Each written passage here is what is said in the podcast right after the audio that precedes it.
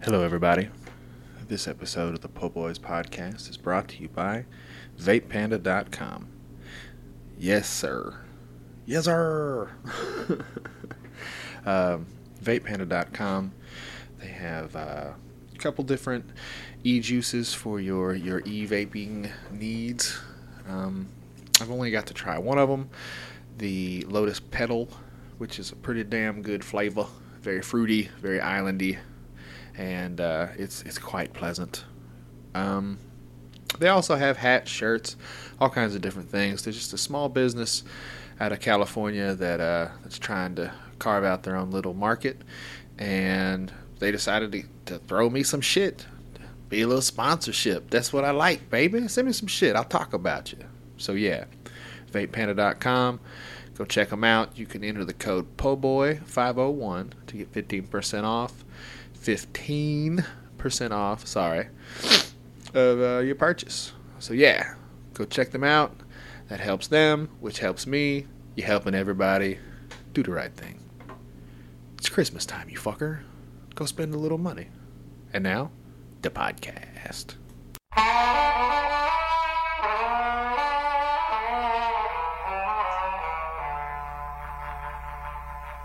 They call me Dr. Jones, known as the Night Tripper.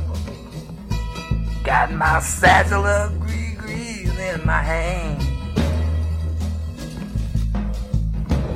They were tripping up and back down the bayou. I'm the last of the best, they call me the gris-gris man. Got many clients. Hello. Hello. Hello, hello. Hola. ¿Cómo están? Hey, everybody. Welcome You all, y'all. to the Po Boys Podcast. I'm your host, Jody B. And thank you for listening. Thank you for coming back to see what we got going on this week.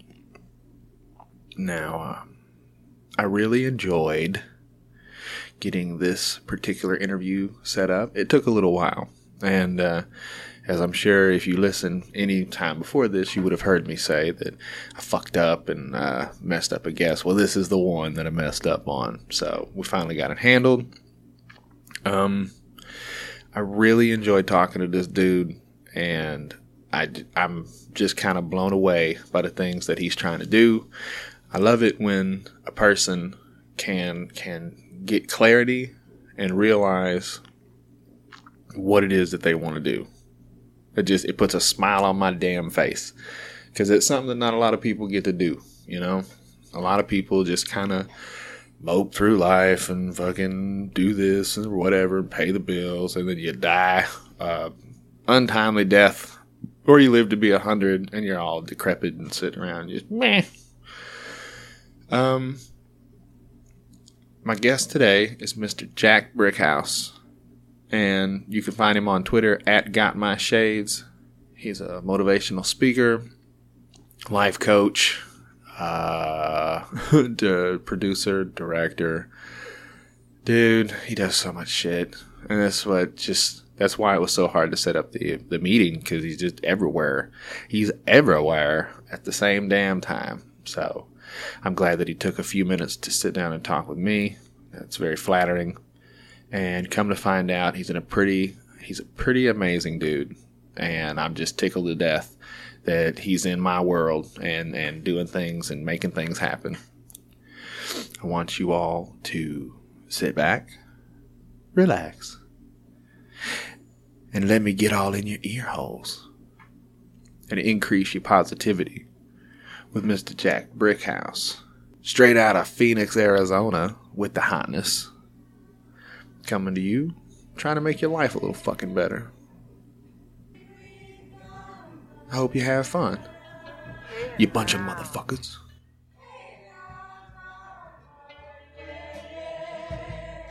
If you got love trouble, you got a bad woman you can't control, I got just the thing for you. Something called controlling hearts and get together drops. If you work too hard and you need a little rest, try my easy life rub or put some of my boss fix Jam in your breakfast. try a little bitter. Glad we were finally able to connect this fine Sunday. Man, see the thing is, just from from your resume, which precedes you, Yeah. you one of these folks that's always got something going on. Always, man. That's what I said. Like when you hit me, you like, oh, if you don't work on Sunday, it's cool. I'm like, I don't have a choice. I gotta work every single day, unfortunately. Well, some people, you know, I guess you get to a Yeah. point in your life where, uh, and I don't know if it's religious, if it's just how you feel, how you were raised, but some people Yeah. will take Sunday and make that your, your day off if you get it. Absolutely. And, uh, you know, it, it is what it is. This is the day I clean my house. That's Yeah, what I was yeah. just doing. I was doing some laundry, yeah, some dishes. Yeah. Gotta, gotta keep the house up. yeah, yeah, yeah. You know, everybody has different routines. You just have to respect that. There's nothing wrong with it at all. See, that's the thing is, oh, Yeah. there he is. You hear the boy? He's like a monster. Yeah. Oh, yeah, yeah, yeah. You know, he's got to be part of the show also. he makes an appearance every time, man. That's what's up. Every time. No, it's all good, man. How's your weekend been going? It's been going good, man. I uh, I did a, a spot yesterday with uh, Yeah. this new show I'm working with, and Yeah. I found out I got to get an Ethernet cable because the guy that's doing the show, uh, Mhm. he wanted to do exclusively with YouTube. Just Okay. I guess for cost cost effective, you know, just for him, he wanted to do it that way, and I said that's Right. fine, no problem. Right. Problem is my Wi-Fi is not that strong.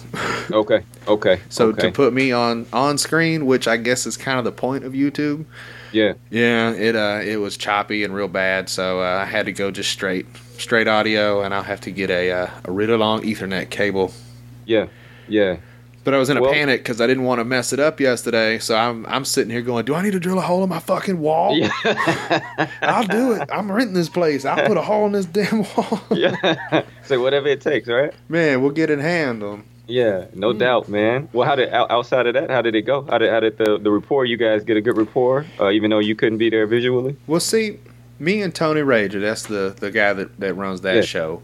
Yeah. Uh, we've had some conversation. We have very similar backgrounds. Um, Yeah. You know, he, I believe, left home at like 14, I think, ran away. Uh, right.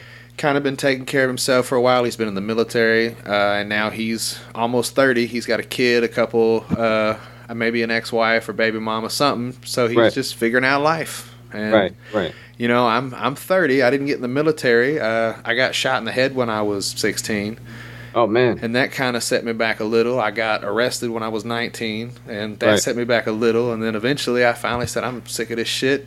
I gotta get away from some of these people," and Yeah. I've tried to make it better. Yeah. Yes. You got to make those positive changes, man, if you want to change those outcomes. So clearly, you did that because we're sitting here having a conversation, right? I kind of figured it out, man. yeah. After that happened, the accident in particular, because before, just the people I was around, my family, it just put me in kind of a funk. Just always Yeah. in a shitty mood. Right. Really pessimistic. I mean, I got smacked around a lot, so Right. Right. that'll kind of do that to you. Yeah. But then one day, I don't know, after that happened, I kind of realized, like, man, you just, you got to chill out. And Yeah. I started sending out positive vibes and being cool Right. and trying to, you know, now I'm not about bullshit. And you want to Yeah. see that other side come out, you come at me with bullshit and you'll get Yeah. that other side. But Right. I try to be cool. I try to be nice. You know, I love people. Uh, I've Yeah. had jobs that have had me talk to people for years, and it's weird now that I don't get to do that as much because I, I drive a truck. so it's Right.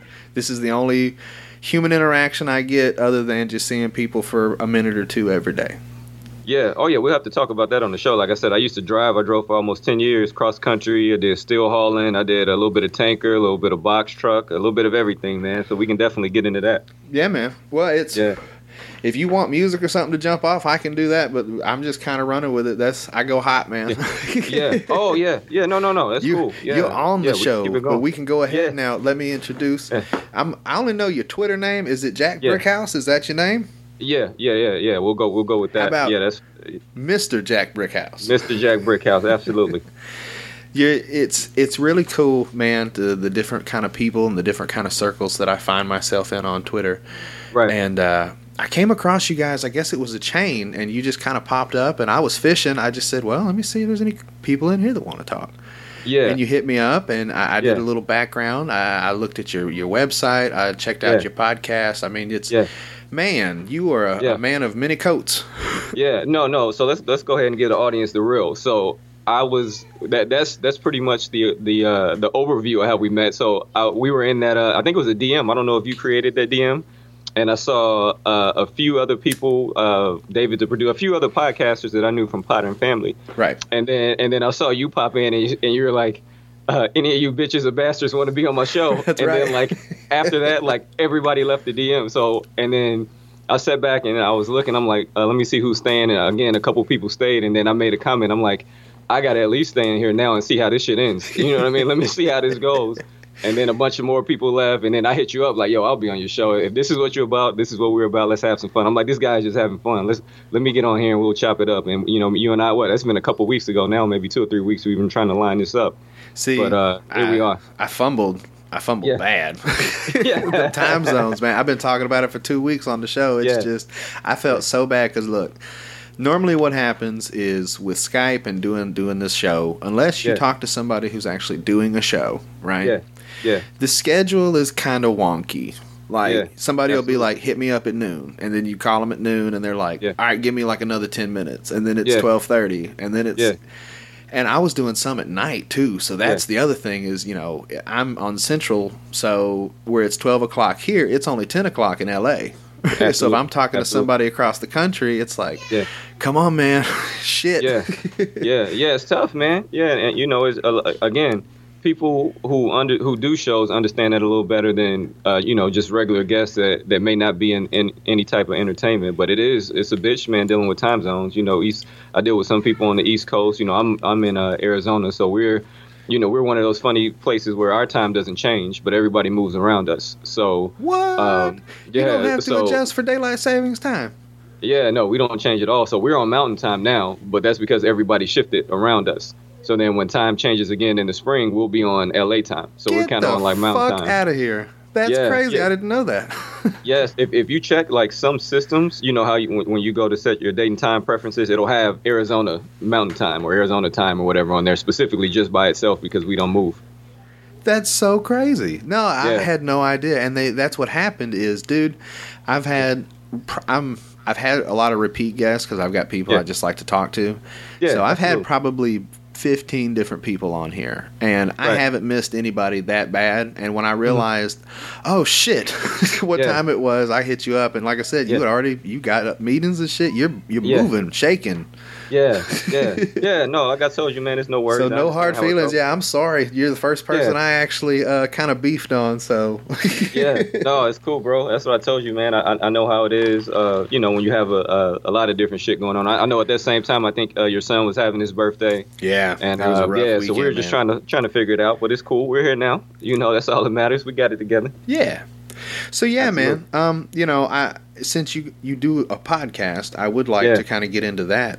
Yeah, Um, so it's it's uh c- cigarettes and bad decisions. Is that it? yeah, yeah. Cigarettes and bad decisions. So uh, this going into 18, it'll be three years of us podcasting. It's myself, uh, my buddy uh, Coffee Black is the host. Uh, he's a comedian. uh, and Hollow Tip, which is my wife. Uh, all three of us got together. We also um, uh, wrote a book, and we'll get to that later on. But we started the, the original podcast was uh, the Truth About Lies. That's how we started in 2015.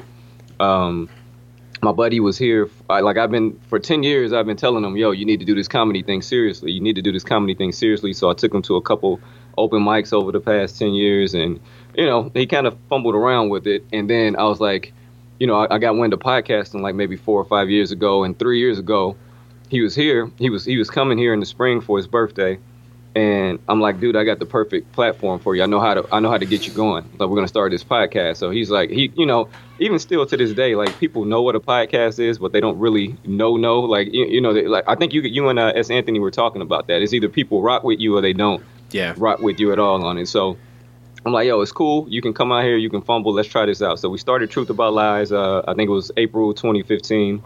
Uh, we went through a few shows. We recorded the first few shows here uh, in Arizona while he was here. And so he's like, man, how is this going to work out when, when I go back to Chicago? He still is ba- based out of Chicago. I'm like, don't worry about it. I got you. Let's just knock this shit out and get this out. So we started rolling with that. Truth About Lies, I think we got about 25 episodes out of that. Um, and then uh, the book came along, and I'm like, yo, we need to rebrand the, the since we're the, the book is cigarettes and bad decisions. Let's rebrand the podcast. So then that's how the cigarettes and bad decisions came along. Uh, I think that was last last year. So it's about a year of cigarettes and bad decisions. But I think our last show was like September because he's been out doing a lot of touring uh, on the comedy circuit. He's really really plugged in in, in the scene oh, now. Wow. So that's quick. So you got him. You Yeah. literally shoved his ass in there, huh? yeah, yeah. I'm And like, you got to couldn't- do it, bro. So you get addicted yeah. to it, and I guess you just kind of jump on it. That's He amazing. And so it's two years, and just Yeah. that fast, he's already out there grinding. He's out there grinding and you know it got to the point i'm like you, you got to do a lot of these paid show i mean a lot of these free shows you know you got to do open mic and they will start paying you but that's what that's what anything you do no matter what industry you're in like when i first got into this uh, uh, making the move from uh, transportation industry to this uh, i went back to school i got uh, my associates in engineering uh, audio engineering Yeah. and the first thing I did, I was doing uh, some free production work. I was a producer on this uh, um, a talk radio show. Okay. Oddly enough, it was a conservative talk radio show. And the you know it was uh, one guy, and he taught me about how to use a clock and how to how to how to map out a show. And I took that and brought it to the to the uh, podcasting world. And that's how our Truth About Lies got started. Again, that was August twenty August twenty fifteen. I mean, I'm sorry, April twenty fifteen. See, I can appreciate that because, like, now I'm self-taught. Um, I've watched a couple demos. I don't really put a lot of production into my shows. You know, I Yeah. do a bumper here, a bumper there, uh, Yeah. intro, outro, music. That's it. Right. You know, Right. and I can appreciate there. There are a few other shows, like one I listen to in particular. It's uh, Wheelbarrow Full of Dicks. It's Okay. it's a funny name, but the the Yeah. guy that runs that show, he's really good. Like he makes commercials, he makes all Yeah. kinds of shit, and I'm just it blows me away when you hear things like with SoundCloud now. Anybody can Right. be a producer if you sit down and just fiddle with it long enough.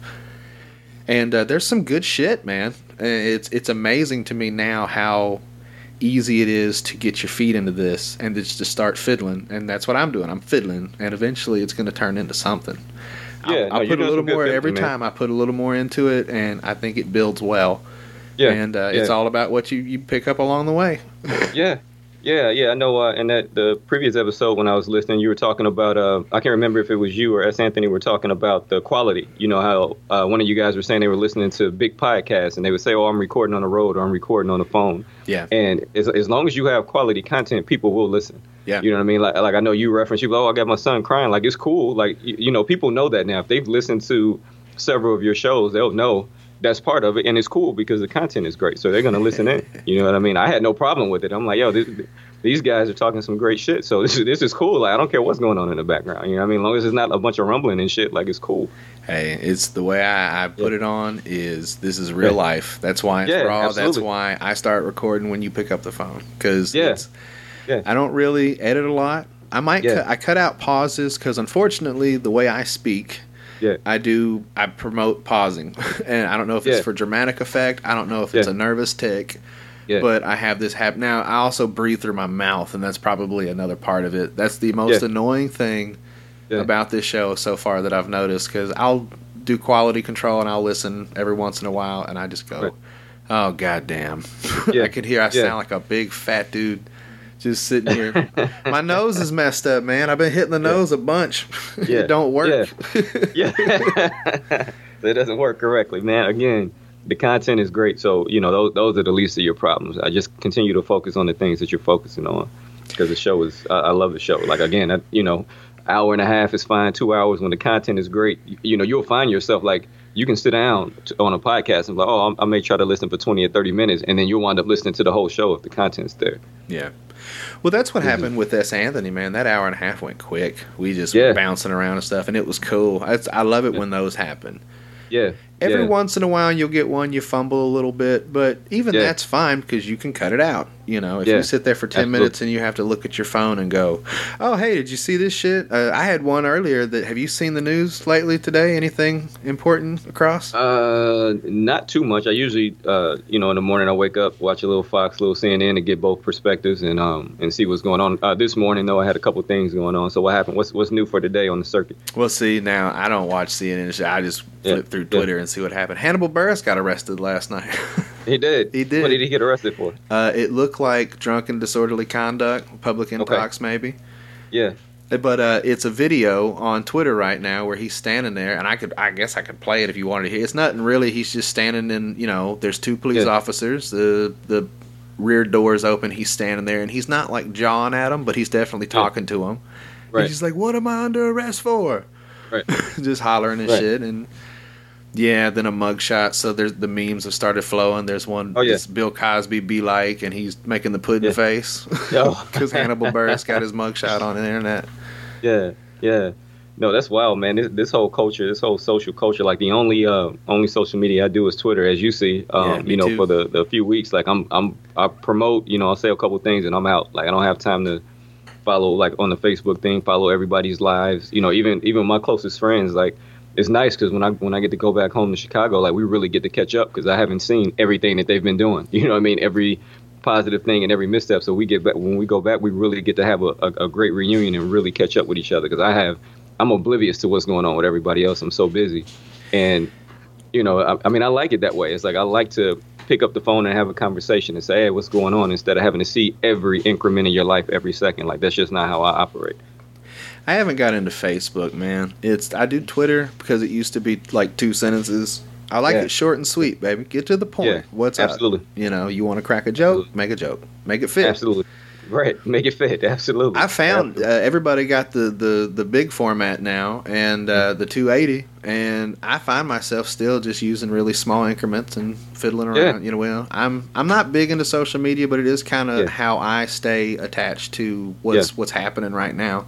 Yeah, yeah, yeah. I can't Yeah, I watch mean- the news, man. It's too depressing. You know. So is. in Twitter, if I see oh bomb went off in Libya, I can I can see it, but I flip past it and I just go, all right, that sucks. That sucks. Yeah. But on the news, they got to put it for ten minutes in your face. You know, this Yeah. shit is crazy. These people are Yeah. acting. You know, somebody else ran over a bunch of people in a truck. Like it's that shit Yeah. is wild, man. It's been happening is. a lot lately. It is. It's a lot of wild shit going on out here, man. It's it's just super crazy. And um, you know, the the when, when you get caught up in the news cycle, like you were just saying, you know, they try to persuade you to feel whatever whatever the agenda is. You know, you, you again, like you said with Twitter, you can you can see whatever the incident was, you feel how you want to feel about it, and you know, some people you may check a couple comments on it, and then you move forward. You know, because again, it's all it's all negative shit, and, and if you continue continuously allow all those negative vibes, and like it's it's gonna affect your day at some point in time. So I'm with you. I'm like, yo, I want to know what's going on. I need to know if I need to make a move or do something real quick.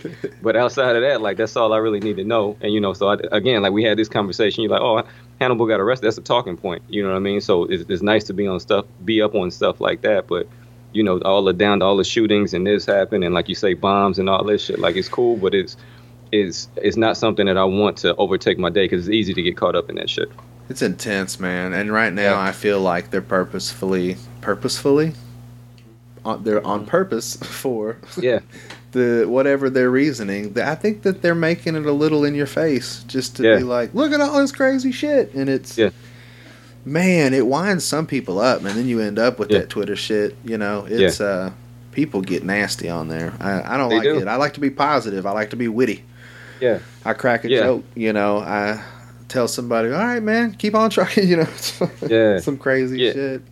Yeah, I don't I don't get involved in that. Um, you know, the whole you, you have all these social media gangsters, all these people yell all these things from a keyboard. So you know, the way I always take it is, if I can't see you, if there's not a chance for us to get face to face, so we can really see how the dialogue could go. Like I don't even why even try to go back and forth with someone you'll never meet. So I, you know, I just keep it moving. I don't even pay attention to it. It's like yo, anybody can sit back here and shoot something from the phone and sit, shoot something from a keyboard. But what if I come and I was able to come to your house? Would you say the same thing? Yeah. and more than likely it wouldn't happen. So again, that's how I look at the situation. So I, I again, I just keep it moving, man. It's not even worth Oh, doing the exchange. Did you see that fucking that music video, the "I'm Not Racist" video? Uh-uh. Yeah. What happened with that? You haven't. Do you even know what I'm talking about? No, I haven't heard anything about it. Oh, dude. so there's this uh, this cat. I think he's out of New York, maybe. Huh. Um, his name is Joyner Lucas. You familiar with Uh-huh. Joyner Lucas? I have not. Uh-uh. What does he do? Oh man, well he's a rapper. Okay. Um, I don't know a lot of it. I just know what I've read because I'm very. Okay. This just happened for me Yeah. this week. Um, Yeah. Okay, so there's this video, and people are making reaction videos of like how people are feeling about it and stuff. Right. And uh, basically, he does this rap video, and it's from the perspective of a, a white, like Trump supporter in a, in a like beard, beer Yeah. gut, blue jeans, sitting at a table, Yeah. and he goes hard. he goes he goes real fucking hard Okay. at this at this cat that I, Right. I feel bad because it kind of looks like Lil Yachty or one of those right you know it's it's a brother probably in his mid 20s he's got Right. like kind of the dookie braids going on Right. and he's sitting there and I think he's in a Raiders jersey or something like that it's. It's a powerful video and it's crazy because like it's raised a lot of controversy right now but Uh-huh. people are having a conversation and I think that's the point Okay. Okay. so the white dude goes hard, hard, Right. dropping n bombs, fucking just saying all Doing this all. crazy shit. Right? yeah. Yeah. Sits down, and then the black dude goes hard. back at And the response. Everything, it exactly what he said back to. I can play the video. You know what I'm saying? I'm not on YouTube or something. If you'd like to listen to it, it's about five minutes long, and it's yeah. No, I'll, I'll pull it up. I'll pull it up uh, afterwards and check it out. Yeah, it's Yeah. it's it's crazy, man, because it's intense and you sit there, you watch it, and at the end they sit down, they fucking they hug it out. Yeah. and it's Yeah. like, man, it sucks because the conversation needs to be had. Yeah. we shouldn't yeah, be yeah, talk we shouldn't have to talk about this shit. It shouldn't be happening. You know what I'm saying? And you put a mirror on that and people get real fit they get they don't like it. so Yeah, they don't. They don't. I mean, you know, the way I look at it is there's, as everyone can see now, with all these different allegations, with all these political figures, there's there's rules for the political figures, and then there's rules for everybody else. You know, if you, if you're not mm-hmm. in the either the money club or the political club, you're all in the same group. You know, no matter what race you are. Like they don't. The cor- corporations run this shit. Like people don't understand that. That's why the, the, the you know they use money as another form of slavery, not just for black people or Mexicans or you know, it's for all, all minorities, including the white people who are not in that circle. yeah, you know, we're all in playing, this together, We're not playing the same game. we're not playing the same game. So, the, you know, we can all this shit, like you said, they, they they continue to show to divide us. Like if we would all get together, all the you know people when you're, no matter if you're lower middle class, middle class, or upper middle class, we're all in the same boat. Is the rich? All think about this: all the rich people stick together, regardless, of whatever. All those guys stick together. It's the it's the middle class and the lower middle class and the and the poverty, the people in poverty who can't stick together. Yeah. They're saying, "Oh, I'm Democrat, I'm Republican, I'm this, I'm this," and you think with most poor people, most poor people, That's what you yeah, they- yeah, and, they, and and you spend your time trying to prove how rich you are to other poor people. You know what I mean? As opposed to all these rich people on the same agenda, regardless if they like each other or not. They're trying to push the agenda. How can we get more money? Let's cut more jobs. Let's continue. Even though we made twenty million dollars or hundred million dollars last year, we need to cut twelve thousand jobs so we can make hundred and twenty million dollars the next year. Like it's all bullshit. Productivity. Make that money. Productivity. It's the machine. Feed me. Feed, Feed me, man. and, and so you look at like I do uh for engineering, I have I do a lot of uh, corporate shows where they do these corporate awards or they'll have these big you know corporate meetings for the their their big sales or their big end of the year meetings. You know, Yeah. with me being in Arizona, and I travel a little bit, but you know these companies these are the same companies who will come and tell their workers you know I only can give you a twenty five cent raise. Yeah, they'll come out here and on this event spend a million dollars without thinking about it. You know what I mean? They have they have all these executives out. They're giving out these gift bags with champagne and all this shit in there, and then they tell the worker who's in the operations side, "Oh, we only can afford to give you twenty five cent, or we're cutting your job right before the holiday." It's all bullshit, man. Hey, I just was a victim of it in the last couple of years, to be honest with you. Um, Mm-hmm. The industry I'm in, I deliver tires. I drive a like a box truck. Mhm. I've worked for two very big companies now, Mhm. and to see the differences between the two, it's Yeah. it's impressive to just Yeah. sit back and go, "Wow, you guys are both on, way on different wavelengths." right, right, right, and that happens, man. the one I originally worked for, Yeah. is the billion dollar corporation Right. that bought the tire company. Okay. Right. So Okay. that this is that schematic was let's make money. So Right. they hired me at like ten dollars an hour, eleven dollars Yeah. an hour. Yeah. To work a warehouse job. Right. Show up at four thirty in the morning, work till Oh, yeah. two. You know what I'm saying? And then shit. Wife come home, sleep. It's that was that was rough. I didn't like that shit at all. Mhm. and that Mhm. was sweating like August to October, like sweating and freezing. Yeah, yeah, yeah, absolutely, man. And They don't care uh, about I think I dropped 15 pounds, man. It was crazy. And I said, I got to get the fuck up out of here. Yeah. so my buddy that got me the job was driving, and that was a little bit, you know, a little bump and Yeah. uh, a little more responsibility. Now it's driving the, the 53 foot box truck, Yeah. which is Yeah. bigger than anything I'd ever driven. And I was Right. like, I could figure it out. Shit. yeah, yeah, I'm working these fucking these forklifts and shit right now. It's okay, but I'd rather get something that gets me out of here because it's hot Right. in here. Right. Absolutely. So I get in there, I get a bump, and uh, man, it took six months for me to finally get the raise they pro- they said I was going to get. Mhm. Had to show my ass one day. Yeah. I had already went and put my knuckles on the desk to the Mhm, GM, mhm. and I was just like, "Listen, man, you motherfuckers told me this was going to happen."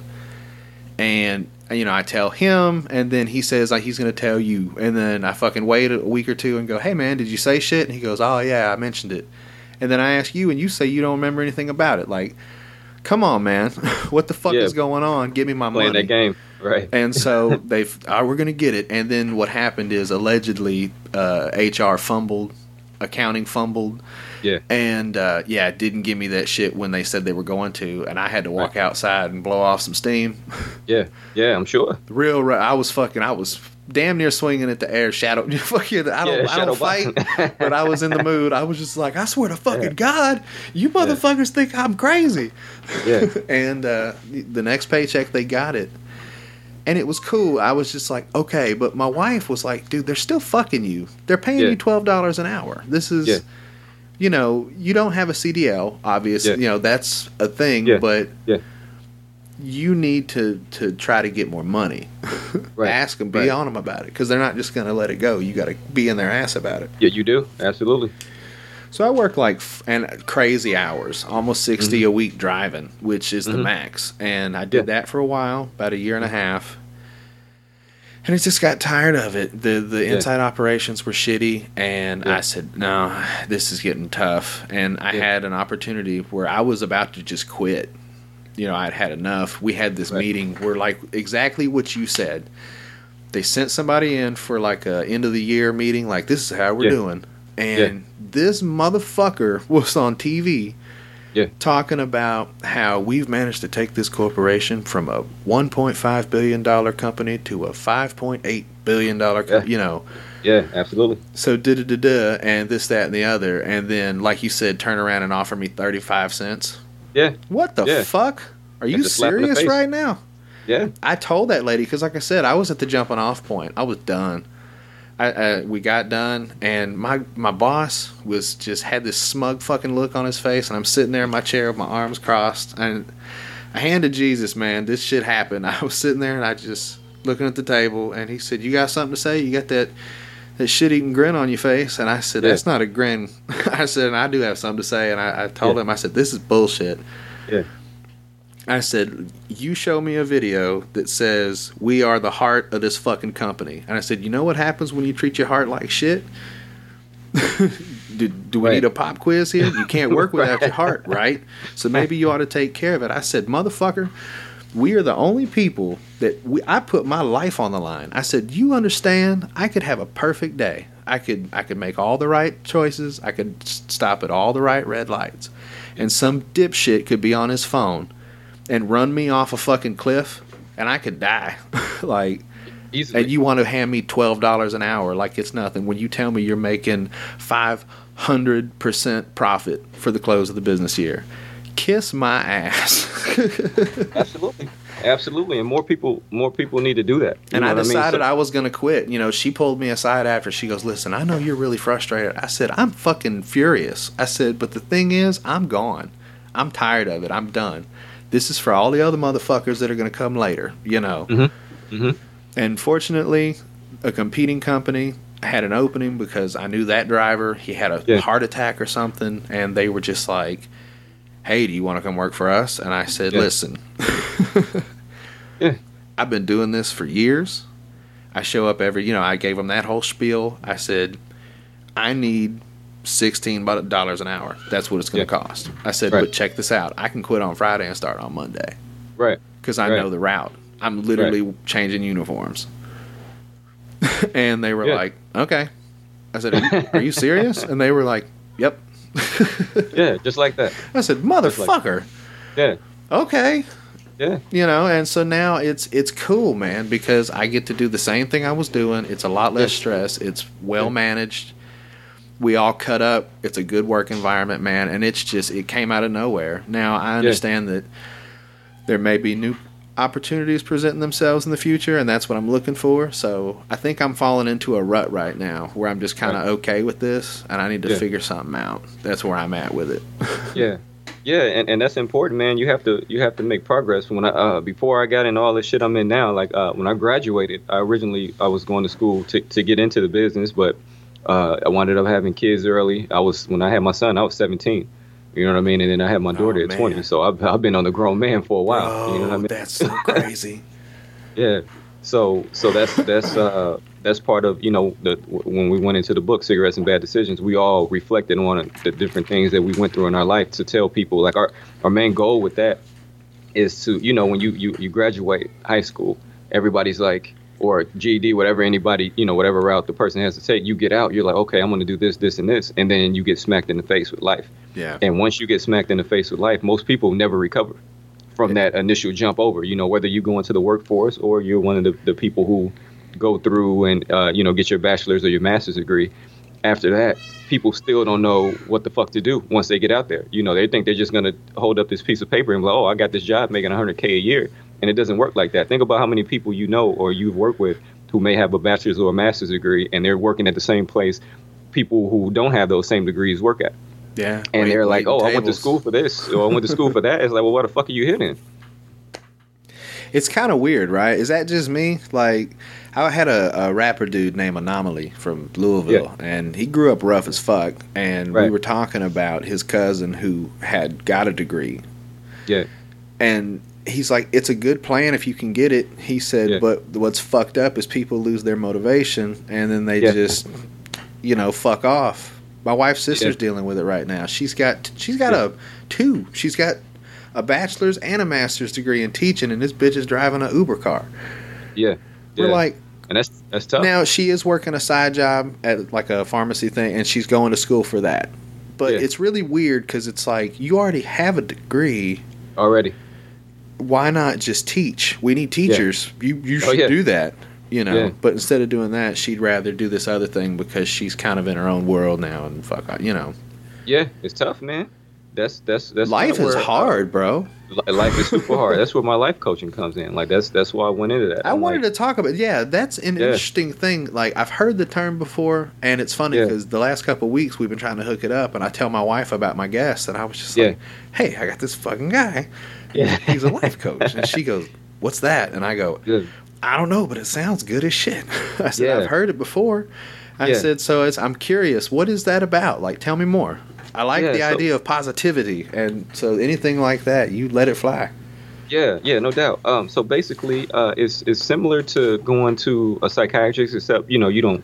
We're not offering you any medication. So let's say let's say Jody B comes to me, in the scenario you just said, all right, um, exactly where you're at uh, uh, when you said uh, I need to figure out something now. So you get with me, you and I sit down, and we would have this kind of the same conversation we just had. You know, you would tell me what's going on in your life, and from there we would progress. And I would ask you, well, you know, what is it that you want to do, or what what first we want to find out what's holding you back from doing what you want to do. Yeah. And you would say, well, I got into this, and this happened, and this happened, or I, I got married, I got a divorce, whatever the person's problem may be. And then from there, I would sit down with you and and create what I like to do first is create a accountability plan to help you get to your next step. So right now you say, well, I know I need to figure something else out because I'm comfortable now. So my favorite phrase to tell people is get comfortable being uncomfortable. You know what I mean? You have to get comfortable being uncomfortable, and when you do that, you're going. to eh, Life is always changing and always progressing. So if you're un, if, if you're comfortable constantly changing, you're never really uncomfortable. If that makes sense. So that's the first thing I want. You want to get people out of their comfort zone because it's easy to get stuck. Like you said, the uh, the young lady you just spoke of, she has the teaching degree or whatever it may be, but it's like, well, fuck it, I'm doing Uber and this is comfortable and I'm able to make a living and I'm doing this little side hustle. Yeah. Fuck it, I'll just stay here instead of really putting the energy forward to to get you know get into teaching or whatever it is she may do may want to do. So you start off with an accountability plan, and then from that point on, we, we just kind of have maintenance uh, conversations after that. So you know, it can be in person, it can be over Skype.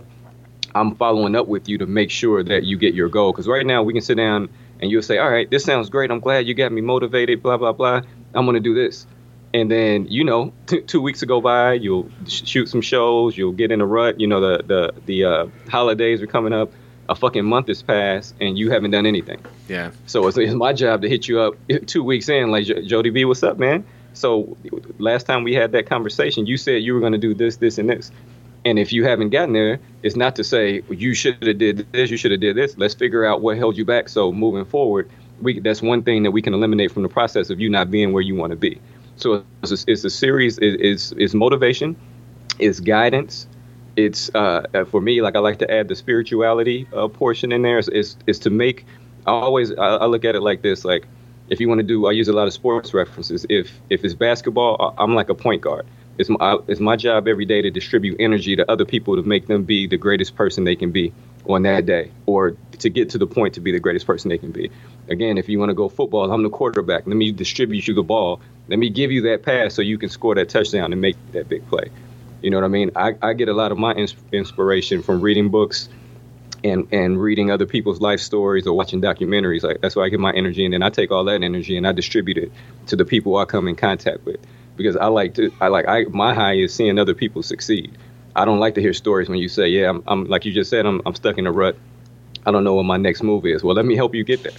Again, six years ago, I was in the transportation industry. I was in there for almost like ten years, and from there, I've been able to create this whole new resume. But to do that, I quit a job where I was making damn good money. I came down here and to I knew I had to get out of the get transportation off my resume in order to start making progress somewhere else. I quit my job where I was making damn good money and went and worked at Sonic, making like eight bucks an hour to Man. to to root to start a new path. You know what I mean? And you have to make those drastic moves, and a lot of people hold themselves back because, you know, I talk about it like uh, I describe it as as cliff jumpers. I, I had a cousin who was trying to make a move from the Midwest to the West Coast, and I said, "Cuz you have to jump off that cliff and not worry about the parachute. Oh, just trust that you made the right moves, and that parachute is going to open before you hit the ground. It's going to open right at the right time. But if you're scared to jump off that cliff, then you know you get people who will walk and they'll look like, "Yeah, I'm ready to do this. I'm ready to make this move. I'm ready to make this career move." And they'll get to the cliff and look and say, "Ah, I don't think I'm ready," and then you're right back where you started. Yeah. You know what I mean? No, it's easy, you know, Mm-hmm. and that's I think I've I've spoke about this before. You know, Yeah. my my childhood up until I met my wife. So from Yeah. we'll say from my accident at sixteen to twenty two. Right. That was a crazy like spread, man. Like Yeah. just a lot Yeah. of things, a lot of life happened in that yeah. stretch of time.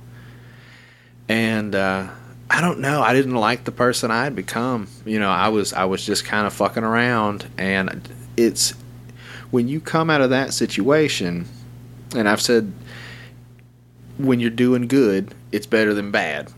Right. So I'd rather do good than bad because I know what bad is like, and I'm not Mhm. I'm not doing bad. But you kind of lose that will, you know, to just it's it's a strange thing, and I think a lot of people do it. Yeah. I see a lot of people in it. You know, and it's I don't know. It's it's hard to explain like what happens. Like we had a kid, we had some debt, and Yeah. we're working on that. Now we have a, a goal, and which is nice. You know, my wife is very organized, and she actually showed me a piece of paper the other day that just said like, look, three years. you know, Right. the path we're on right now. Now it's like a snowball effect, some kind of plan that she found to where you just start paying shit off. Oh yeah. And then you okay. take that money and you move Yeah. that to pay this shit off. And then eventually all that money that you were already putting in place that Yeah. you weren't seeing keeps going out to what it needs to go to. And then eventually you pay the shit off. And that's what Right. we're on. Right. I got a decent paying job. She's got a decent paying job. Uh, Right. We got a good insurance, and it's I'm happy. And I, Yeah. I'm kind of that point where I'm gonna be ready to jump off, and I I feel it deep down in my bones. Yeah. I talk about Yeah. wanting to get out of here, and Yeah. I got to get that plan together. And Yeah. you know, I'm I'm looking forward to that. I'm nervous. I'm excited. I've never lived anywhere but Arkansas. You know what I'm saying? Do you know how crazy that is? Like, just. I've never lived anywhere but here. Yeah. No, no, we come from uh, I come 30 from fucking years, man. The same place. yeah, yeah. I come from a small town right outside Chicago, Gary, Indiana. You you may know it from Michael Jackson. Home of Michael Jackson. was- Yes, sir. Yeah, yeah. His house. Yeah, yeah. It has a very tiny house there where where his family came up. But that's the mentality in that town. You know, the majority of the people have been there. There are people who say, "I'll never leave this town." Like that's like that's it. Like they don't have, they don't go, they don't travel other than going to Chicago. Chicago's uh, 30 minutes to downtown from Gary, and so and there are people who don't even go do that. So it's it's not that far fetched. There's a lot of people who you know, you grow up in a town, you have your family there, you have your friends there, and that's all you know. But again, like you said, I'm nervous about making that move. Now, before before we, I've been in Arizona now. Uh, December 6th was seven years I've been out here. When I came down here, bro, we don't we didn't have anybody down here. Like I came over here with a suitcase, right, and a, and a couple thousand dollars. Like that's all I had when I got out here. The balls on even, this guy. The balls on this guy. This yo, listen, I hadn't even I hadn't even seen the apartment that I was getting. Like, oh man, you know what I mean? So what, what wound up happening? Uh, uh, uh, my wife, we, we were we had just gotten actually we got engaged when we came out here. So she had to go to San. She went to San Diego. And I was like, all right, I'm, I'm think I'm gonna go to Phoenix. So we came out here. She was in San Diego already, and uh, we came out here a couple of times to visit because I wanted to look at apartments and kind of get to know the city, you know, before I came here. But I, I had before actually before I even got to Phoenix, I took a vacation. Once I knew that I wanted to leave, and I went to all these different spots. I went to Miami, went to Houston, went to Vegas. Some of these places I've been to already, but I just wanted to scout and not go be a tourist, but really go and live the life of they see what it's like, you know, sitting in traffic. Do I want to deal with this? Yeah. And so I went to all those places. I'm like, nah, I don't think this is it. I don't want to deal with hurricanes. I don't want to deal with earthquakes. So yeah, this guy, this, this guy at the job is like, oh man, yeah. I'm like, I don't want to deal with that. So the guy said that he's like, Phoenix is a great city, and then I think I was watching like a the Suns were in the playoffs at that time. And when I was looking for somewhere to go, I'm like, I need to go somewhere where there's palm trees because wherever it's palm trees, it's not going to get that cold. Yeah. Because palm trees don't come don't grow where it's cold. So that's true. We came came to Phoenix. Uh, we ended up getting engaged. We came back a second time. I still didn't find anywhere that I wanted to stay. So it got to the point I'm like, all right. I, I told my job like earlier that year. I'm like, I'm leaving in August. I ended up leaving in November, and the way I the way I, what I wound up going with, I looked at the I went on that uh, apartment finder or apartment guy, whatever the fuck it is. Yeah. And I looked at the rating for what they rated the apartment complex I was staying in already. And I'm like, all right, I like this. This is comfortable. So if they're rating this at, I think it was like 75%, let me find something in Arizona that's rated 75%, and I'll just gamble that way. And so that's what I did. I found a spot in the reviews. Get you know they totaled up to about seventy five percent. That's not bad. That's and not a bad plan. As a matter, it's not a bad. I would plan. probably do yeah, something I, like I, that. I, yeah. took a chance. Yeah. So so I got here. I paid the um, you know all the deposit. I did everything and shit on online. And then I remember when I got here because I, I, I left Thanksgiving. I flew to San Diego, uh, hung out with my wife. We were, she was my, still my fiance at that time. And then I left her and came to Arizona by myself, you know, because we had like another eight months before she could come here. So I remember I took the super shuttle. I'm like, all right, well, here we go. I don't I don't know what's about to happen. I'm like, I'm hoping this apartment shit works the way it needs to because if they tell me that you know something happened with the paperwork and I don't have an apartment, like I'm out here, like I don't have any family or anything out here. I'm like, so we're gonna hope all this shit works. So I got here. They gave me the key. I went back. I looked at the apartment. The apartment was super nice. The, all my neighbors, they were super nice. I didn't have a car, so that was the next thing. I'm like, fuck, I need need small things. I need I need some pans to cook with. I need a couple other items. I had to walk two miles every day to go to the fucking nearest Target. Like it was crazy, man. But seven years later, I'm here and I've completely turned everything around. But it was tough. It was super. There was a point we were riding. We uh, the we, I had a car that that we brought down here. The fucking car went down. So for uh, two years, we were riding the bus to get everywhere. Like Phoenix is so spread out. It was two and a half hours one way, two and a half hours back every fucking day after doing 10 or 12 hours working at a, at a fucking job. So it was crazy, man, in the beginning. Super crazy. That's 118 degrees walking. No. no, yeah. that's crazy, man. That, yeah. Holy shit. Yeah. See, and that's what I was going to say. We get, I say, if you you live in Arkansas, you could live anywhere, and I that, yeah. I truly believe that because yeah. the gamut of weather that we get is stupid. We go, we get all the way down into the single digits, we get up into a hundred and 110 i think i've seen it before but the heat index and humidity that shit'll kill you like yeah yeah it's it's some serious shit over here. And the yeah. thing is we don't get long periods of it. We get two right. weeks of really really hot weather. We get two weeks of really really cold weather. And then in between right. is anybody's fucking guess from day to day. It could be 70 right. It could be 23 degrees.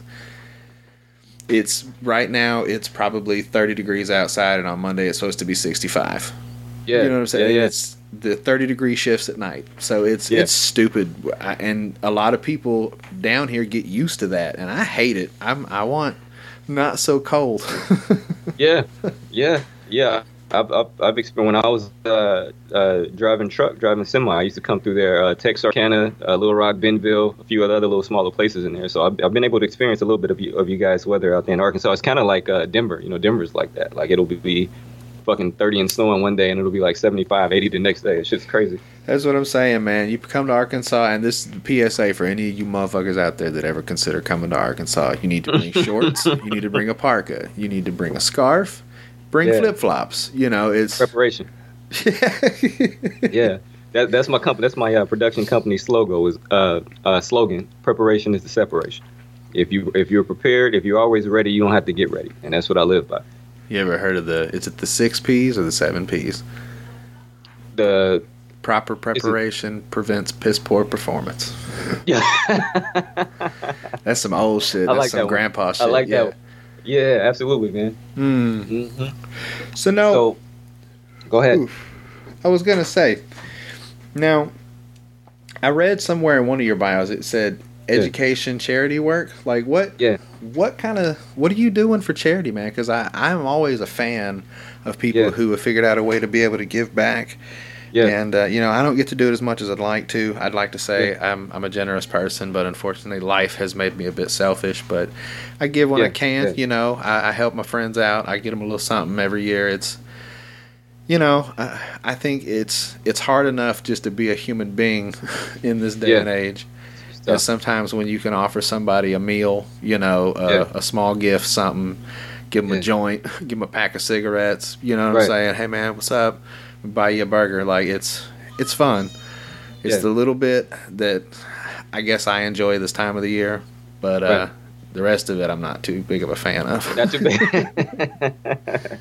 uh, no, so the uh, so the, uh, just recently I was in a position where I was able to start a, a 501c nonprofit. Uh, it's called Brick House Cares, um, and so basically the the focus of it is it kind of ties in with the whole cigarettes and bad decisions book that I spoke about before. But uh, we're developing a program, is it's kind of it's two sided. So uh, the first program we're working on is going to be called uh, I think we're going to name it Life Anonymous. So most people have heard of Alcoholics Anonymous. Yeah. So we want to we want to take that same setup and just apply it to regular life. Um, I want to create throughout the valley here in Phoenix, and then actually spread spread it, you know, across the country once we figure out and work out all the kinks here. But I want to set up um, an environment where you can come. It, it'll kind of turn into like a group life coaching session, but again, the same principle of Alcoholics Anonymous, where you come in and it's an anonymous thing. You get to come in and share your story or what your issues, whether it's marriage, whether it's career, whatever you're going through with life that you you know you need help and you need you need some group support. You'll be able to come in. You know, there's no charge for it. It's something I would like to do weekly or bi-weekly at different locations throughout throughout the valley here, and outs, outside of the education thing. So we're focusing on um, like juniors, seniors, and then individuals who are more than likely going to go to a junior college. And we're taking that route because for four-year colleges and universities, you know, there's a lot of resources there for those kids. But when you start getting into the low income and the junior colleges, there's not as many resources. And then the resources that are there, a lot of the kids don't know how to take advantage of. So uh, we were creating like a, a fraternity where we can begin uh, building a relationship with these kids, and the, the basis of it is faith, family, and education. So we want to provide resources, uh, provide information. I want to have people who are out in the workforce, whether they went to college or just went through the workforce. We want to create a rapport with these people to go through the program, and then as they go out in the program and transition into life, we get those same people to come back and speak to the kids who are who are coming up, you know, after them. And you create this funnel, and all you, you get this bond just because of the program where you know you may go out and say you're in transportation well when you come back and you talk to these kids you can tell them well this was my path this is how the program positively affected me or if you go out and you get in a position and you're like well i need to hire somebody you come to the program first and see who's graduating and see who may who you may be able to hire and pull from that program to you know fill whatever position you need so that's the first part of it and the next part of it is we want to do all this stuff with local libraries. Again, we're starting here, but you know, with everybody going on the internet now and googling everything, like libraries are kind of. I've seen the stats. Like some libraries wind up closing down. Not they a lot have of enough- people in libraries, huh? There's, there's not a lot of people there, but there are there are excellent resources at the library that can help you do so many things. Jack Brickhouse. I just had a revelation. Are you ready? Yeah, give it to me. Give it to me. you should organize a comedy thing through the libraries Oh, that would be cool. I Listen. never thought about that. because you're not supposed to talk in a library. That would be funny. So we call it something abstract, like like Yeah. shouting in a lot, you know, screaming in a library. No, keep it down, something like that. You know, like some kind of thing like that, where you do a comedy show in a library. I like that. You got good I- acoustics. People speak in libraries all the fucking time, and if They do. nobody's in them anymore, like it's what? What do you want? You want people in this fucking place reading Yeah. books, checking books out, or what's the deal? Let's, Yeah. let's do a comedy show. I like that. I like it because they have a lot of conference conference rooms that are that are not being utilized, and those are the those are the different things that we're trying to bring in. You know, outside of just education. Like I never thought about that. Like I'm really we really have to dive into that. Call it, yeah, But- like keep it down. That's not bad. something like that. Yeah. Like keep it Yeah, down, stand stand down. up, keep it down, or something like that. I like. Let me jot that down. Jody B. All right, all right. That's what I'm talking about. Let me jot that down. Keep it down. I like that. Because it's Um, like with with comedy clubs now, people there's not a lot of them in places. Like there's only one here, and a lot of the open mics that are here are organized by local comedians who get into a restaurant or something and say, "Hey, you know, let's do this."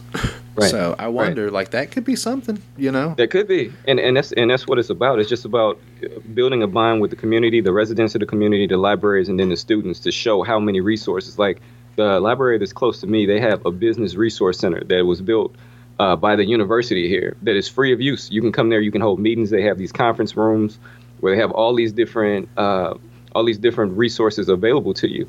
And I utilize it. Like if I'm having a meeting, I'll have my people meet, you know, meet me there at the library if it, if it's feasible for us to do it there. I try to go there as much as possible, and I'll bring them in. I'm like, yo, all these resources are here for you, but this room is bare. like every time I come in here, like there's nobody here. Like they have a um through the Small Business Administration, they have uh, this cool program called SCORE, and they have all these former CEOs and presidents of these companies who are most of them are retired at this point.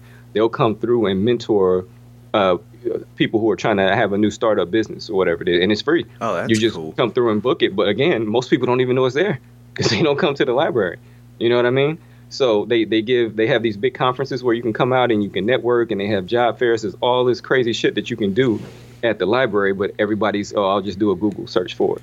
So that's why we want to get the students earlier in life to come to the library to utilize these resources because if you don't utilize them, you know, like I know, eventually that's just going to go away.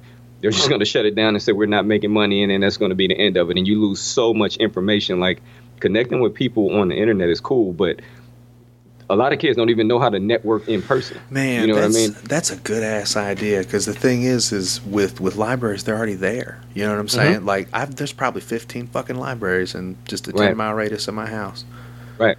Right. You got you could have like con- just a place. I don't want to call it a safe space because I didn't like Yeah. the way all that shit sounded. I'm not Yeah, saying like just yeah. make it a. But I see what you're saying with like the, hey, my name's Jody. Hi, Jody. Yeah. Let me tell you what's got me down. These motherfuckers like. Maybe you couldn't curse. I don't know how they would feel about Yeah. that, being that they are, uh, you know, some of them Yeah. are feder- federally funded. Right. Absolutely. So I guess that would be kind of an issue, just as far Yeah. as you'd have to have some obviously ground rules about what you could and couldn't do. But that'd be cool as shit. You'd just be like. Thursday night is comedy night at the library, and you go down there and you, you you network. You get to meet people. It'd be like a communal gathering place, but it's like you said, like an alcoholic anonymous. There's Yeah. Thirty people, and if you want to come sit down and tell us about how your wife's being an asshole, Yeah. Yeah. you know, and how about. your ex-wife is is bugging and telling you that you need to, you know, pay more attention, and did- it's just, man, this shit Yeah. sucks. yeah, yeah, absolutely, and that's what we want to give an outlet because so many people get caught and they just need a little bit of guidance or someone they can talk to, and you don't always want to talk to your friends or your family, or they may not even understand. So if you can come and get an objective opinion, or at least that person will feel as objective because they wouldn't know, you know, the majority of the people who were there. It can really change a person's perspective on something, and you have to change your perspective in order to make progress. Here's You what know you, what I mean? do: you do it on Thursday night because it's first Friday. That's what me and my wife call it. So you go to bed Thursday, you wake up Friday. You got one more day of work to get through, but it's cool because it's Friday. It's Friday. Yeah, yeah, yeah, yeah, absolutely, absolutely. Thursdays are always a good night. always a good night. So yeah, that that's that's the major. I like your plan, man. Positivity. Get that shit Yes. rolling. Start doing some get it. stuff, man. Yeah, yeah. So that, that's what we're, we're working on building, uh, doing some networking. Uh, we've been out promoting just awareness now. I've been doing some speaking engagements. I just spoke with. Um, I'm part of our alumni association with the the college I graduated from. So they have a a prep academy, a college prep academy for uh, high school kids. So they had a career panel. I went and talked with them. I was able to pick up a couple guys who were looking for internships. They hit me up from time to time asking me about life shit, um, and it's, it's working out pretty good. So uh, we're in the we're in the process now, just kind of laying down the template and getting the foundation. I've been pulling in some people to to join the team with me uh, to help do this because you know to, to do anything big and great, you can have a great idea, but you also need a great team to help you execute. Like it's you can't do all this shit by yourself. Yeah. So I've, I've been blessed i have from the music to everything I'm doing, everything that I listed for you. I have a great team. Uh, I was just out. We were out at a, a recording uh, session at a recording studio yesterday, working with about four or five artists that we work with. And uh, afterwards, uh, my I have to, manager. uh, check that out. I li- I love music. I was going to ask you about that specifically. Like, I Oh, gotta, yeah. I got to look into some stuff now because I was listening to music before we got on the phone. Yeah. yeah, yeah, yeah. Music on the on the music side, I do uh, I do a little bit of commercial stuff, uh, but I do a lot of uh, film and TV, uh, like background music. So I have a couple catalogs uh, with 100 plus songs in there, and like in between commercials and on TV shows, it's, a lot of my music is being played in a lot of different locations. So it's not That's awesome. yeah, so it's, it's not, and, and that's an international thing. Like I shit all over in Europe. Uh, I work with this company out of out of uh, they're based out of London, and um, of course I'm with ASCAP here. But yeah, it's cool, and it's a lot of music. You know, a lot of people don't under, don't even pay attention to the music. You know, there's music in commercials. There's music in every television show you watch. Yeah. music music pushes the plot, or music helps to evoke the emotion or whatever they're trying to convey. And there's a I tell the artist that I'm working with, I'm like, you know, everybody looks at the top one percent of the commercial artists, the Taylor Swifts or the Beyonces or uh, you know whoever it may be, and they're like, oh, I I don't think I can ever do that. I'm like, there's so many different ways to make money doing music outside of that. Like you can Yeah. you can create a, a, a theme song for a television show, and you know you get money up front. You can get they'll pay you twenty five thousand dollars or hundred thousand dollars up front, and then you still get the royalties on it on the back. Every time, You know I mean? You- every time it plays. Yeah, every time. yeah, yeah, every time. And you know, then there you can go and do. Uh, there are people that do these huge weddings. You know, these people that have these half a million dollar weddings. Like you can go do a wedding in four hours and get paid a couple grand, still doing your music. You know, you may eat, and all you have to do is do cover music. This is not even the shit that you create. So there's a, a lot of different ways to make money. So what we're trying to do with our artists, like I'm not in the in the business of trying to sign anybody and do the slave contract. I try to take all our artists and help them build their business. I teach them how to uh, mentor them on how to set up a business, how to operate a business, and how to maintain that business. And then from that point, when we do a, a if, if we wind up doing a, a, a deal, I do a venture with their company. So there's not that there's you know I don't want you to be a slave and say this is what you have to do. It's like I want you to we're going to work together, but I also want you to be able to go out and develop your own opportunities so you can be your own your own person. So, and I do that not just with music, but with anybody I deal with. I, I have another guy who's um, a videographer and he's a, a public speaker as well. And I'm helping. I'm like, he's doing a lot of stuff. I'm like, you need to, you need to get your business part together. You get more respect when you have, you have that business in place. So I'm, I'm mentoring him, helping him to get that stuff. So, again, man, I'm all about positive Man. shit. Like I want everybody to succeed. As many, if I can touch one person, anything we do, I'll, I'll, I, the way I look at it, I'm like, if we can affect one person positively, we did our job. Like, I don't need a million people to come back and say, oh, yeah, you really touched me. Because I know if I can touch that one person, that one person is now positively impacted to go touch somebody else. So now that one person that I touch is now turned into two people, which turns into three people. And a lot of it will never ever come back to me. But again, if I know I was able to touch that one person, they're definitely going to touch somebody else with it. And that's how I look at all the projects that I do. You a real ass dude, Jack Brickhouse. Yeah, no doubt, bro. I feel like No you doubt. should have a camera on you. This should be a show. Yeah. Just you know, just call it Brick House or Brick House Cares. Get your ass. yeah. Just go. No, you know what? We we have we have a lot of. There's a new uh, a movement I'm a part of. It's panoramic lifestyle. Um, with that, the, the the tag slogan on that is a vision moves in all directions. So we we just not we're not just working on entertainment, but we're working on affecting people positively and throughout their life. Whether it's in the kitchen, whether it's in the gym, we want to be everywhere with you. So we're creating a lot of new programming. Uh, we're gonna have a, a YouTube network that we're working on. Um, I just had a magazine that I was kind of beta, beta testing this year, so I just closed that out, and we're rebranding uh, to, to all streamline this shit under the, the panoramic lifestyle. So it's gonna be a lot of good positive stuff uh, working towards that. And then I'm working on something for for podcasters because uh, I know you and S. Anthony were talking about just the podcast world in general. Like there's a lot of a lot of opportunity out here, but everybody out here is is independent now, and everybody's trying to figure out how to monetize this. yeah. So I have an idea that I'm, I'm working on in the background to to how to, to that I'm trying to put together that will help all all of us anybody that's doing a podcast be able to monetize it before the corporations come in and monetize it for you. Because that's what's going to happen with all of this shit. Like you see they're trying to get rid of the net they're trying to do the net neutrality shit. Yeah, yeah. like yeah the, the cor- any anytime there's a place to make money if you don't figure it out ahead of time the corporations are going to come and organize for you and then it's going to turn just it's going to turn into the music industry all over again where the artist is getting fucked and the corporations are making all the money think about i tell the artists in the 90s everybody was complaining oh i'm with this big record label i'm with this big record label. And they were getting pennies off of you know and the, and the fucking record labels were making millions. Well the digital age came in and so everybody's streaming now. Yeah. uh, it take what is it? It's 1500 streams equal one album sale.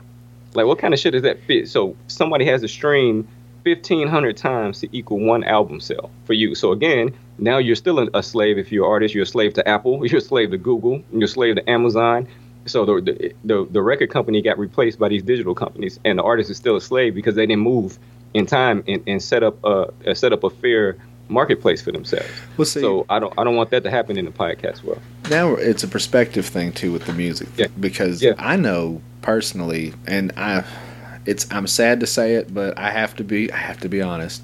Yeah. I've pirated so much music. Yeah. Uh, it's Yeah. it's a shame, and I will say this: I've never made money off my music. It's my Yeah. own personal library of you know stuff that I've collected, Right. and I shared it. That was my whole point. I wasn't Right. charging. I would say, Right. give me a CD, let me show you this awesome music before YouTube was a thing. You know, Right. Absolutely. Did a lot of that. And now I don't listen to a lot of music anymore. I don't like it. I don't like the new rap music. I don't Right. really like the new rock music. I'm just Yeah. I don't like new country music. I just listen to my old shit. I'm with you. And I'm with you, bro. That's what's up. yeah, I'm with you, man. So yeah, we, we definitely want to we definitely want to try to control this landscape be- before it gets you know it's, it's hard enough now independently everybody trying to figure it out. So I, I want to figure out a way. Well, I'm, I actually have a way. I'm working on it in the background to bring everybody to all these great shows. I mean, there's so many great podcasts that are out there, but everybody's on these one-off has these one-off shows, and it's again, you know how hard it is. You're trying to get sponsorship, like it's tough. Yeah. Well, I'm. It's- it's- It's funny, man, because it's Yeah. this is my. It's kind of my personal therapy. That's the way I look at Yeah. it. Like I really Right. don't care if you listen to it or you do.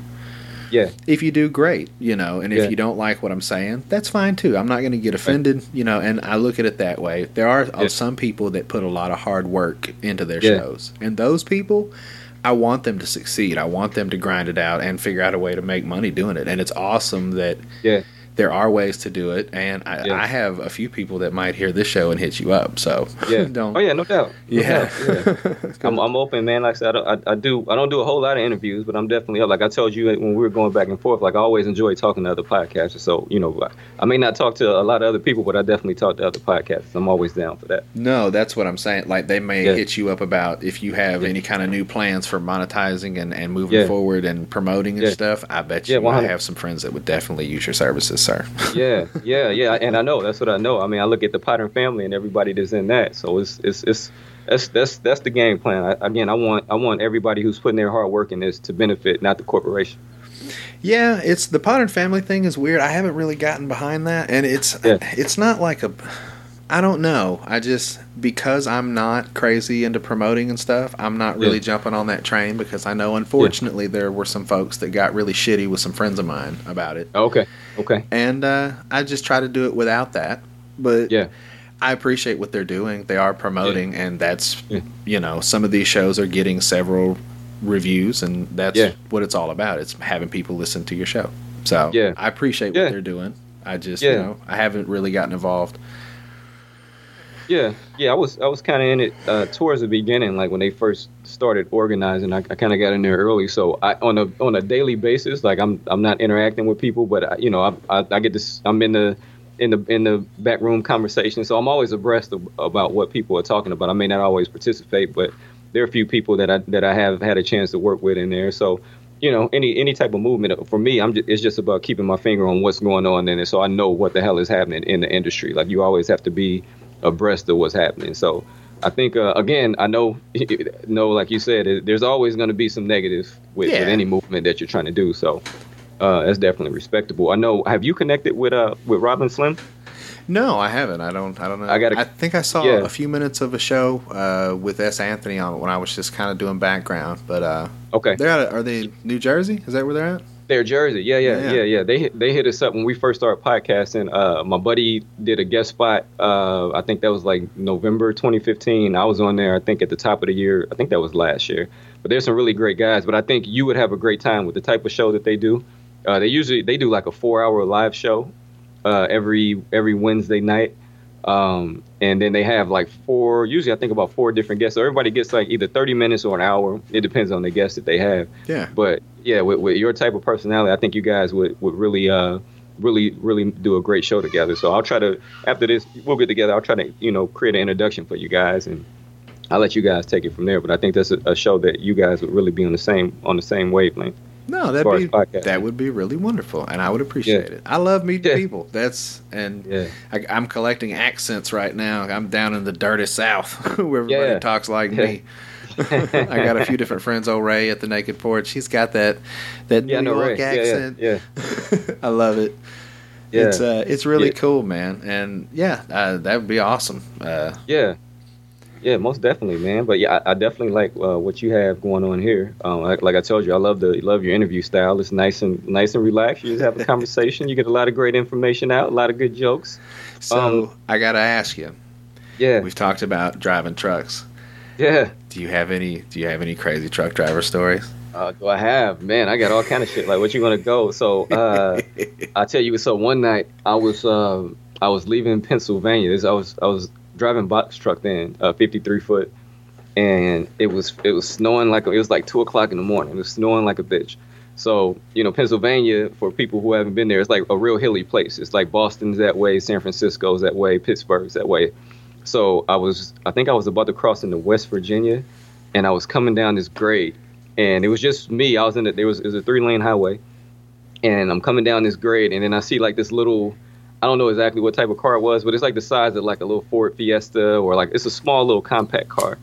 They, I'm doing like I had slowed down to maybe like 20 miles an hour. Like that's how slow of a creep it had to be because it was snowing like that. Yeah, yeah. And, and then this fucking car comes past me on the right lane doing like double what I'm doing Oh, and I kept and I, I kept seeing the cars uh tires you know there, there was snow building up on the bank on the white line and i'm like this fucking car is going to spin out so I spin out so i slowed down then i got down to about like 15 a little bit under 15 and just as i began to slow down the fucking car shot across the highway and started spinning out so it spun out and came right across in front of me hit the fucking uh the, the center median bounced back out in front of me again was spinning around they were right in front of me. The car stopped in the right in front of me in the center lane, and I crept up as close as I could, and then I swerved around them. Had I not slowed down, I would have plowed right through that truck. I mean, right through that car. Yeah. And I can see their how big their eyes were as they saw this big semi coming down this hill, about to run into them.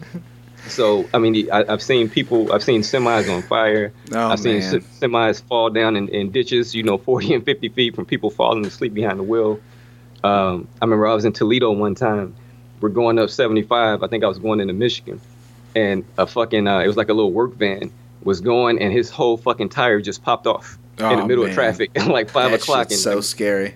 it was it was crazy, and somehow he didn't get hit. Again, his car bounced around in the median, uh, hit the median, came back out in front. Fortunately, everybody was able to slow down and swerve around him, but the whole tire hub cap, everything came off. So that was crazy. Um, You know, I've I've had a few of those. Like I remember Yeah. once there was a car on fire that was on the side, and I'm talking it was up. the fire Yeah. department hadn't got there yet, and this shit Yeah. was just it was intense. Yeah, yeah, And my point was just let's get past it. Fuck it. So I crept, yeah, I crept as close as I could, and then once there was like the point of no return, I just gunned it. yeah. And as I went by, the tire popped, and it scared the living shit out of it. You know what I mean? Because it wasn't Yeah. like a like a crazy movie explosion, but it was just like a, and Yeah. the flames jumped, and I was like, Yeah. ah. Yeah, yeah. I mean, it gets crazy out on the road. Like a lot of people don't understand. I'll tell this to the listeners. Like, if you're behind a semi and you can't see them, like you, it has it on the back. Like if I can't, if if I can't see you in my mirrors, then I can't see you. Yeah. You know, if you're right behind it in a in a 53 footer, like they don't even know you're back there, like while you're driving. And then all that all that cutting in and out in front of a truck. Like I know sometimes like people are like, why are these trucks moving this slow? Well, if you're climbing a grade and you're 80,000 pounds, like it slows the truck down. Yeah, yeah. You know what I mean?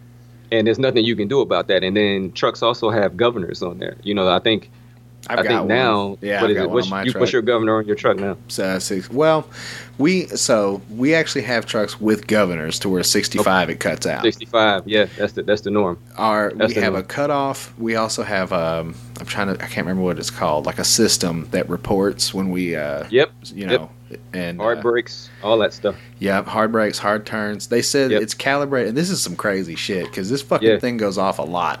It's- yeah. They Oh, yeah. calibrated it by setting a glass of water on the dash of a truck. And if they spilt water, they marked it as a as a fault. So anytime you take a hard left, a hard right, if you break or it's so fucking stupid. It beeps. Wow. It's annoying. And I told him, I said, y'all should turn this shit off. I don't need to hear it every time it happens. Yeah. Because sometimes you just turn into a gas station parking lot that's at an angle. You know what I'm saying? And it beep beep beep beep beep. beep. You're like, Yeah. fuck. Yeah, I, I think the, the people in Washington are really fucking up the trucking industry because they're making all these laws and they have no idea. They've, they've never even been in a fucking truck. Dude, those Like, they try points to- add up. They get in our ass, and it's not even what we're doing. We do a good job. It's Yeah. everybody else is fucking up for everybody else. It's, it's- if you if you put that truck into drive, right, put Yeah. it into gear, Yeah. and and push the gas, and it rolls one foot Yeah. without the seatbelt on, it's grounds for termination. Like you can get fired for that. That's crazy. So crazy. I mean, in the morning when I get loaded up, I have to get in the truck, put Yeah. my seatbelt on, drive Yeah. forward one foot, take the Yeah. seatbelt off, you know, get out, go Yeah. close the door. I can't even pull up that one foot because Yeah. I could potentially just get fired for that. It's a mark Yeah. that you don't want to Yeah. get. Yeah, and it's, it's crazy. Like what they try to do, uh, you know, regulation wise, DOT, they uh, you know, they try to group the, the all the different types of truck. Like you see all these different types of trucks on the highway. There's not one standard working day for all these trucks. Like if you if you're doing daily deliveries, like your schedule is one way. If you're doing over the road uh, with a box truck, that's one way. If you're doing tanker, every like the schedules are so crazy, and they try to box everybody in under one under one set of rules, and it doesn't work that way. No. And the, again, the people up top don't understand because they've never. They just think, oh, trucks. These are the rules. These are the regulations. They all need to follow them. But everybody's routine is a little bit differently. Like again, if you're doing some some guys, if you're doing like the daily deliveries, you may do 20 stops a day. Well, that that's completely different than the guy who's loading up in Maine and has to go down to Texas and deliver. yeah. And but the, but you know they, the, the the hours of service rule like they they try to group it all together and it was all fucked up. I know when I stopped driving, I know my dad uh, he's been driving forty. I don't know. I don't want to, Dad. If, when you hear this, I, I don't. I, I got the number wrong, but I think it's like forty-five or forty-six years now. But Yeah. uh, it, I know he was just telling me. I was talking with him the other week that they were doing a new hour service hours of service rule or something like that. This is supposed to start this month on like Yeah. the sixteenth or seventeenth of this month or some shit It's like that. 60 hours, man. You can't do Yeah. it. You got to shut her down. Yeah, and you that's can't crazy. go more than 14 hours in a day. right? Absolutely. In, he- in the state of Arkansas, I don't know what it is state by state, but No, I think the. DOT That's- is that's- federal. I think. That's national. Yeah, 14 hours is national. Yeah, that's how Mhm. it was when I was in. So, but, but so you think you go sit at a shipper? You know, if you're going, if you're doing long haul, you go sit at a shipper for five hours, like, and you move that truck, then the law kicks in, and you eat, you start eating into your hours for that day that you could have driven, even though you didn't drive anywhere. You just, Yep. you had to back up and sit on the dock, like you said. You once you put the truck in gear, they count that as as moving. If your ass is And in it- the seat. Yeah, how yeah, and it's, it, it, it, they- they're really fucking it up. Like there was, there was a time, you know, you can make a, a lot of great money in there. I mean, and I, I'm guessing you still there's still people out there. Uh, so and I'm talking as far as over the road, not the not the local, but with the all these restrictions and shit they're putting on that, like it's really fucking up the, the industry. Well, see, we've got Walmart here, so I think Oh, it's, yeah. they probably have a lot of shit to deal with. UPS, Oh, yeah. like we got a few different. I think they're a little more lenient with UPS. Those motherfuckers Yeah. get away with a lot, and they get paid a lot too. Yeah, they do, they do. FedEx yeah. doesn't get paid shit. Yeah, It's Yeah. kind of crazy. That's another like what I was talking about earlier with the corporation versus corporation. Like you can see Right. two very differently operated companies, and it's like I guess you have to decide who it's better to work for in the long Yeah. run. But Yeah. I got a buddy that Yeah. works at UPS, and he he had to go work there for almost ten years to become a driver, and then that schedule was fucking stupid. yeah, He made like twenty five dollars an hour to do it. Yes. yeah, yeah. But he also got a divorce and Yeah. uh, you know what i'm saying like he told me the divorce rate for ups drivers is like in the 70% Oh, rate. like holy shit. they said because of the hours because of the pay like it's you end up with people that work a lot and then they give Yeah. all their money to their wives and then their wives blow their money and then they fight about it Yeah. That's what happens. Yeah, yeah, it's a lot of it, man. You know, in the, in the life of a, a truck driver, there's a lot that goes on. Like you said, a, a lot of drivers, it, it's, especially like you stop in a truck stop, like we'll talk each other's ear off because that's all the interaction you're having. You don't get to talk with people because you're in a truck all day. Oh, you talk So to the imaginary guy in the seat. Absolutely, yeah, absolutely. what up, Freddie? Yeah, How you doing, Bubba? Pound that shit. Thanks for helping. Right. You know, yeah. I uh, I accidentally picked up a hitchhiker one time. Oh, really? How'd that go? Uh, so I'm I'm driving down this this lonely road, little stretch Yeah. that I go down, and uh, I've told this story before, but it's uh, it's it's a good story. It, it kind Yeah. of surprised me because I'm not the kind of person to pick up hitchhikers. It's actually against the rules. You know, you're not Yeah, supposed to have right. anybody else in the truck. Yeah. So I'm swerving down a road, and uh, I see this cat. He's off, kind of in the, in the reeds, you know, like tall grass about waist high. Yeah. And he's waving his arms over his head. Okay. Now, normal hitchhikers, they stand there with their thumb out or with their sign Yeah. or whatever. That's that's hitchhiker move, right? Yeah, one one. This motherfucker is standing in the weeds, waving his arms over his head, which in my mind says, "Oh, this motherfucker needs help. Like something's Right. wrong. He wrecked his Right. car. He needs a phone. You know, it's something crazy." Yeah. I pull over and I'm thinking I'm gonna let him come up to the window, and I'm he, you know, we'll talk through the window. Right. Goddamn door was unlocked. Oh, Opens the door, jumps up in the seat. Right. Scraggly looking cat, kind of like uh, Rob Zombie. You know what I'm saying? Okay. Just yeah, beard, hair, what yeah. up? And uh, he jumps in the seat and he goes, "Hey, what's up?" And I was like, "Hey, where you? well, what's up with you?" And he goes, "Man, uh, I got this prescription for my heart medication. I need to get to the pharmacy up the road. You think there's any way you could get?" And I go, uh, "Okay. Yeah. Well, I'm kind of going that way." But Yeah. uh, I'll let you out here. If is that cool? And he was like, "Yeah, man, I really appreciate it." And I was like, "All right." Yeah. So we have this awkward ass drive. yeah, yeah. Uh, he picked up a bottle of my water, and he's like, "Hey, can I ha- can I have some of this?" While he was taking the lid off, and I was like, "You can fucking you can keep that actually." yeah.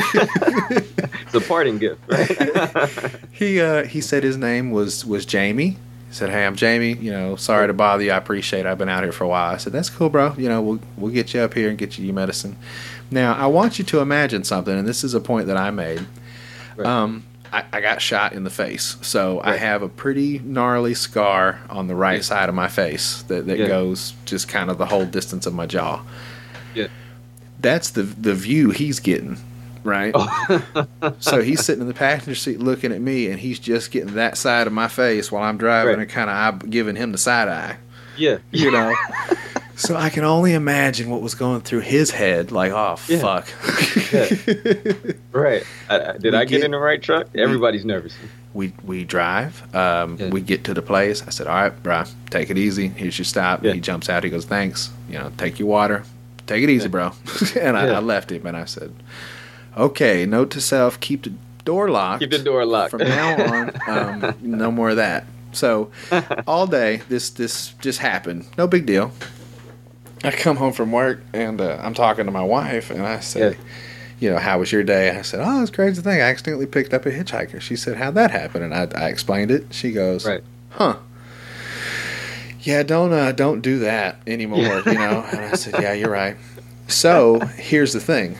You remember how I said I go through Twitter and I get my news, and that's how Yeah. I find shit out.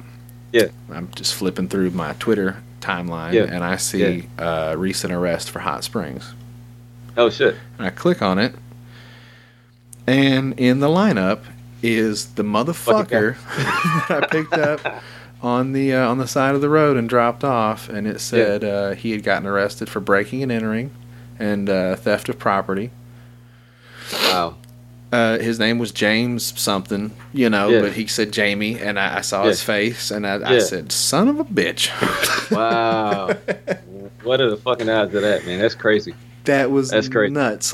and so yeah. Yeah. I don't pick up hitchhikers. I don't fuck with hitchhikers. Yeah, I'm sure, man. I mean, you just never know. Fuckers out here are crazy. Sorry, kid. I'm good. I don't know, Yeah. man. It's it's crazy. I just try to keep to myself and keep that truck on the road because uh, Yeah. these days with the people texting and driving, it's it's brutal, bro. Like I don't know how long it's been since you've been on the road for long Yeah. times and and how your traffic is there, but Yeah. they say it's worse than drunk driving now. I'm sure it is. Yeah, I'm, I'm around a, a university with a lot of college kids. So I mean, every car we pass, somebody's looking down at the phone. You know, or they're sitting at the light looking down at the phone. So yeah, I know it's it's it's crazy. It's been uh what almost six years I think since I stopped driving, but. I, I, I know for truckers they were imposing like a super duper fine for like texting it wasn't it like twenty five hundred dollars or some shit or twelve hundred something like that that was some years back I don't know if it's an in- increased or anything since then The way that it works is if you incur like one of the seven deadly sins of tr- Right. of driving, right Right. There's a couple of them. It's like driving without your seatbelt. It's driving. Uh, you can't in this state put a phone up to your ear. Yeah I heard that one my dad was telling me about that That's a big no-no. Um, Yeah. There's a few like not having the proper licensing, not having uh, weight restrictions, logbooks. Like there's a few of them that'll get you in big trouble. And what happens is it's like a ten a ten ninety fine. Yeah. So it's like they pay like a fifteen thousand dollar fine. You pay like a fifteen hundred dollar fine. right If you right break right it. There's speed limit laws. You know, ours Yeah. is is eighty. 75 you get in trouble like they'll say Yeah. hey motherfucker quit it your boss Yeah. gets an email if you hit 80 in one of our trucks you'll get Yeah. fired Yeah. so the governor's on my truck is at like 75 but right sometimes if i go downhill i'll fuck around and uh, i'll hit that, Yeah, that little you- bumper you and get there. i'll get that Yeah. phone call they go what are you doing i was like what Yeah. yeah yeah yeah yeah now my man. guys are really cool so i don't you know they, they call me to just say hey chill out and i'm Right. like i'm sorry Yeah. Yeah, I mean it's it's so much that you have to process as a driver again on, on top of like you said uh, previously, you can do everything right and you can still get caught in some in some bullshit on the road. I mean like that's how crazy it is. Somebody a, a driver a four-wheeler can drive up under your car. I mean drive up under your trailer and you're in some shit. You know what I mean? If somebody rear ends you, you being the professional driver, they're always trying to put that shit on you. Yep. Then you got a, the lawsuit thing. You know, if you get hit by a truck, everybody's all they see is money. Money, Oh, yeah, money, money. If there's any damage to the vehicle at all, it's you know you got to go take a drug test. You got to fucking Oh, yeah. sign a petition. You got to do a waiver. You got to go see a doctor. Like Yeah, it's a lot, man. It's a lot, and you know, on the on the driver's side, you know, you you have a family just like the the person in the car has a family, but you know, nobody sees it that way. you know they're talking about automated trucking. Oh yeah, yeah. I, I saw a video a couple years back uh, where they where they had a uh, autonomous uh, semi where they were trying to work that out. How they had a driver, you know, he was just kind of babysitting, and uh once they got it on the on the interstate, the truck did its thing. How crazy is that? It is. It's, it's, it's nuts, man. All of this shit. Like we have future. out here uh, We're in living in Arizona, the we have a lot of. Uh, what'd you say? I said we're living in the future. We are, man, uh, and that's another thing. I, I tell a lot of people with the uh, like, I got a, a lot of buddies that work uh, back up north in the in the manufacturing industry, steel industry, and like I'm telling them, like the the industrial revolution, that shit's coming to an end. We're moving in a digital age, so you better get with it because all these factory jobs and all this shit, all this shit's about to go away, go away. Yeah. Uh, I have I went to this conference uh, with this company who's based out of Arizona, and they are in car manufacturing, but they're doing 3D printed cars. So they actually had this car that they printed. It was Ooh. 3D printed on one of those 3D machines that's on the road. It's like out here moving around. That's pretty They- badass. It is. They said it took. This was probably a year and a half ago now. It took 44 hours to print that car. They said, and they were working on getting it down to like an hour and a half, two hour process. And they were saying they were going to have that done 18 months. So by now I have to actually check in on that because it's been about those 18 months. So You the way they're looking, knock on that door. Hey, what's up? what's up, man? And, Where's the, my the- the way 3D they car? it, yeah, the, the, the way they have it is the way they want to have it set up. Let's say Jody B, you're going to buy a car. You go into the, the dealership and you get on the computer and you know some the little salesman walks you through it and you you customize the car how you want it. And once you're done, they hit print and you go in the lobby and you wait an hour and a half. You go sign the paperwork and then they print your car custom to how you wanted it and then you drive away and take it home. You have another kid and you need more room. You don't have to buy a whole nother car. You bring your car back in and they can add extra room to the car that you have already. Like that's the future. Man. So if, if you're working in, in a manufacturing plant for cars, this is what you need to understand. It- It's not going to continue. Like you're not going to continue working on an assembly line for the next 20 years. Like it's not going to happen. Mm-mm. Because they're just going to keep cutting jobs and trying to make Just gonna keep money. cutting. It's going to eat itself. It is. So you, you gotta you, you know think you gotta think ahead. Like what the, the, everything is going digital now. I You know, so you need to figure out how to find your place in that. Me and my wife have sat down and really talked about it. I think pot is the future. I think that's what's going to happen. I think it's Yeah. already started. The ball's rolling, man. it's Yeah. it's going to be a matter of time before that's going to be the new thing. And Yeah. uh, there's so much money to be made with it. Like you were just saying with cars. Yeah. I listened to Joe Rogan, and Yeah. uh, he'll talk about, I believe the original Ford, like the fucking the Henry Henry is it Henry Ford? The model, the Model T. the Model T with the hemp fiber fenders. Yeah. And he's Yeah. fucking beating the shit out of it with a hammer. And he's just Yeah. like, look, it doesn't fucking, it's light as air and it's hard as shit. Bam, bam, bam. Yeah. Yeah. Just like these 3D cars you're talking about. If they get into some shit like using hemp fiber protein or hemp fiber instead of fiberglass, Yeah. make these these cars hard as shit so that they don't break. Yeah. Nailed yeah, gonna, and that's it's crazy, man. Like it, again, the the, the technology is moving forward. You got to get with it. I'm ready, I think. It's intense, man. It's it's like It watching. It's like the end of uh, that movie Deep Impact, where those two assholes Yeah. are standing on the beach and the tidal waves coming. It's like you're just Yeah. standing there watching it, and you're like, uh, "This one, this one's coming. we better learn to swim, huh?"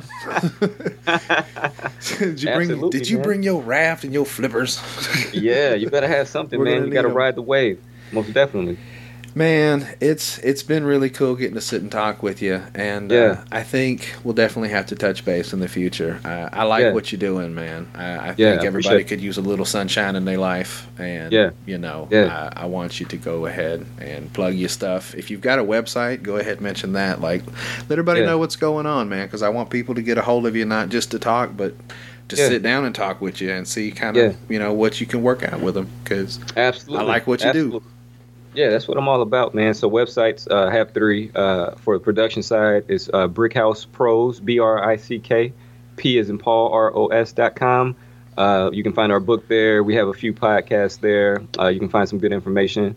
Uh, life coaching, MrJackBrickhouse.com. Uh, I have a lot of information about what I do as far as lo- life coaching. And for the uh, nonprofit Brickhouse Cares, you can just go to brickhousecares.org. Uh, there's some information there. Uh, that is the newest of, of everything that I'm doing. So we're still working on a lot of things in the background, but you can get some some more information uh, to add on to what I kind of spoke with, with Jody B about today. Um, podcast Cigarettes and Bad Decisions is on iTunes. Um, um, what's the other fucking platform? iTunes, Google Play, um, shit, I, um, tune in, all that shit. Just Cigarettes and Bad Decisions you'll find. The Cigarettes and Bad Decisions, the book, uh, is Amazon, Barnes and Nobles, anywhere you can buy books. You can go in any bookstore and request it if they don't have it in. Um, we got some, a lot of good stuff coming. Panoramic Lifestyle is the movement. Let me shout out my people because I don't do that many uh, interviews. Uh, let me shout out Coffee Black, uh, Hollow Tip. I got my man H Music. Uh, we were just in the studio last night. My manager uh, P Gunner. Who else am I forgetting here? Natasha Brewer is one of the authors and songwriters I work with out of Maryland. Adam Danielle. Uh, shout out Kevin Anytime. Shout out DJ Chris Style Red. Um, I think that's it. Anybody I forgot? I'm sorry. Don't hold it against me. Pops, I'm sorry for messing up at whatever year it was. Mom, what's up?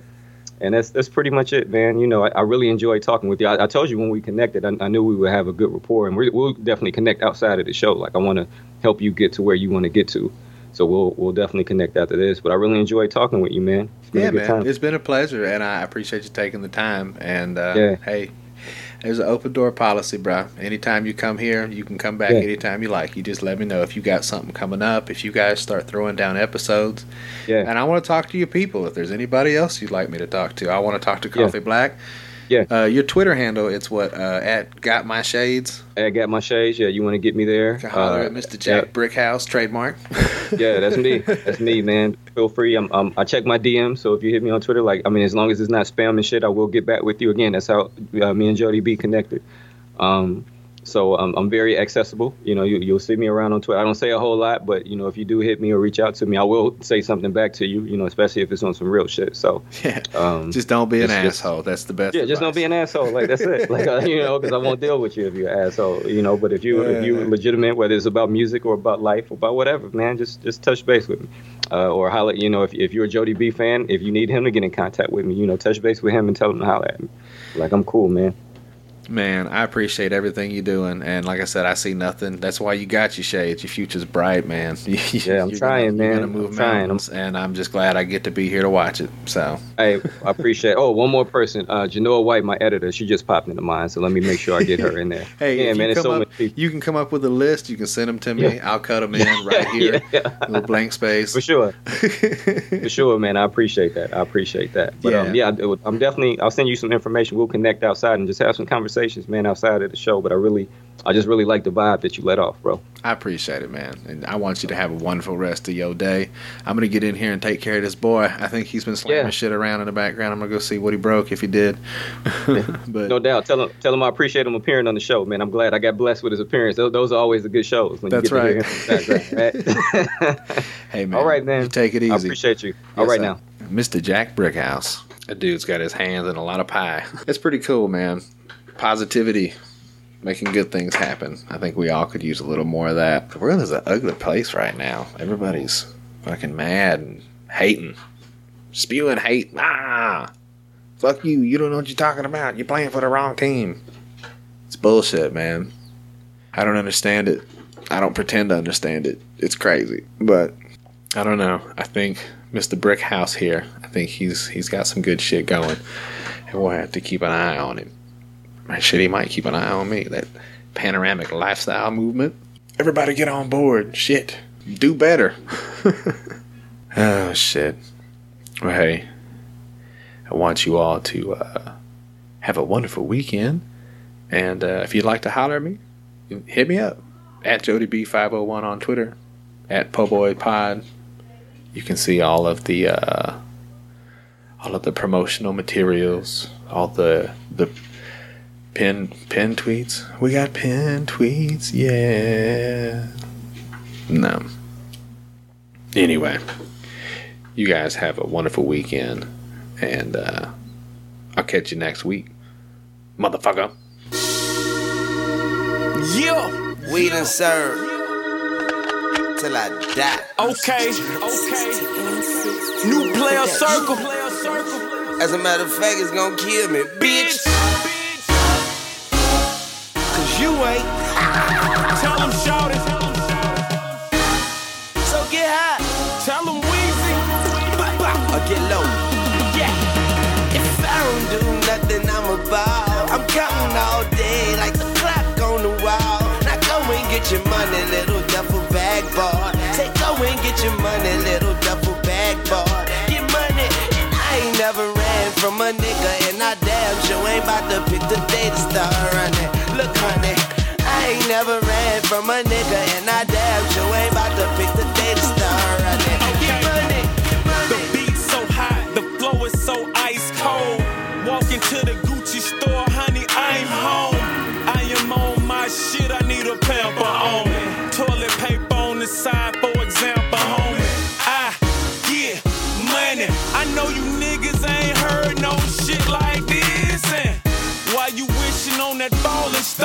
I'm in a foreign car, smoking out with the doors ajar. Suede sunroof, hanging out the big top.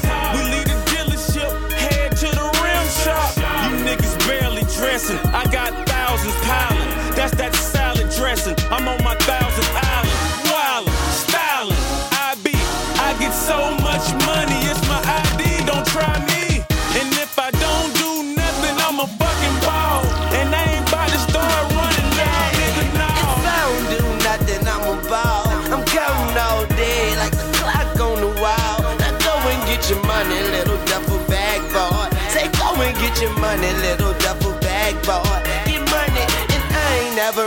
from a nigga, and I damn sure ain't about to pick the day to start running. Look, honey, I say I ain't never ran from a nigga, and I damn sure ain't about to pick the day to start running. Get money, Ain't nothing to a boss, we ballin' when you see us. We hear them haters calling, they too far off to see us. Unless they got their glasses on. Get your bifocal game, classes non-session now. Try to stay focused, man. Your boy ain't good enough, ain't hood enough. Woulda, coulda, shoulda, won't do with us. True enough, meet a hoe, break a hoe, never nothing new to us. Turning hoes